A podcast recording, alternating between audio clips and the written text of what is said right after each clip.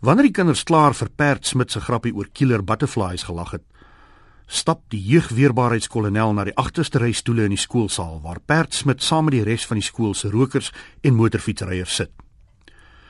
Wie het dit gesê? Die kolonel klink nou meer na 'n ballerina as 'n soldaat. Niemand sê iets nie.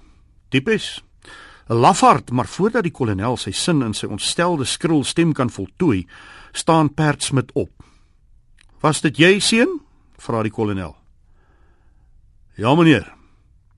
"Ek is nie 'n meneer nie. Ek is 'n kolonel." "En ek is nie 'n seun nie. Ek is Perd." "Hoekom? Is jy in 'n stal gebore?" Die skoolsaal is nog stiller as wat dit tydens die skyfie van die vlinder was. Die laaste mens wat so met Perd gepraat het, was Stieks Boomgaard, die houtwerkonderwyser, wat 2 dae later blou oog by die skool aangekom het nadat hy in 'n kombuiskas vasgeloop het. Bert Smit antwoord nie. Die kolonel kyk rond vir hulp, maar al die onderwysers het uitgeglip tydens sy praatjie oor die gevare van vredestekens, vlinders en vrugte.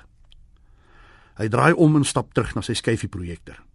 Die kinders begin hardop lag en gesels. Die kolonel wys die volgende skyfie.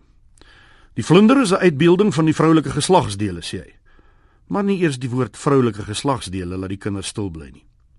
In minder as 2 minute het die kolonel hulle aandag en hulle respek verloor. 'n Volwassene wat nie iemand so dom soos Perd Smit kan vasvat nie, sal hulle beslis nie teen vlinders, gehapte appels, underground musiek en die Chinese in Tansanië kan beskerm nie. Iemand sit die ligte aan. Nog iemand maak die saaldeure oop. Die kolonel probeer iets sê, maar niemand steur hulle meer aan hom nie. Die kinders staan op en stroom by die deure uit na 'n dag vol helder sonlig. By die deur kyk Vliegerbot maar oor sy skouer. In die neonlig van die saal is die vlinder skaars sigbaar op die rolprentskerm. Die kolonel staan langs die projektor, sy onderlip en byt.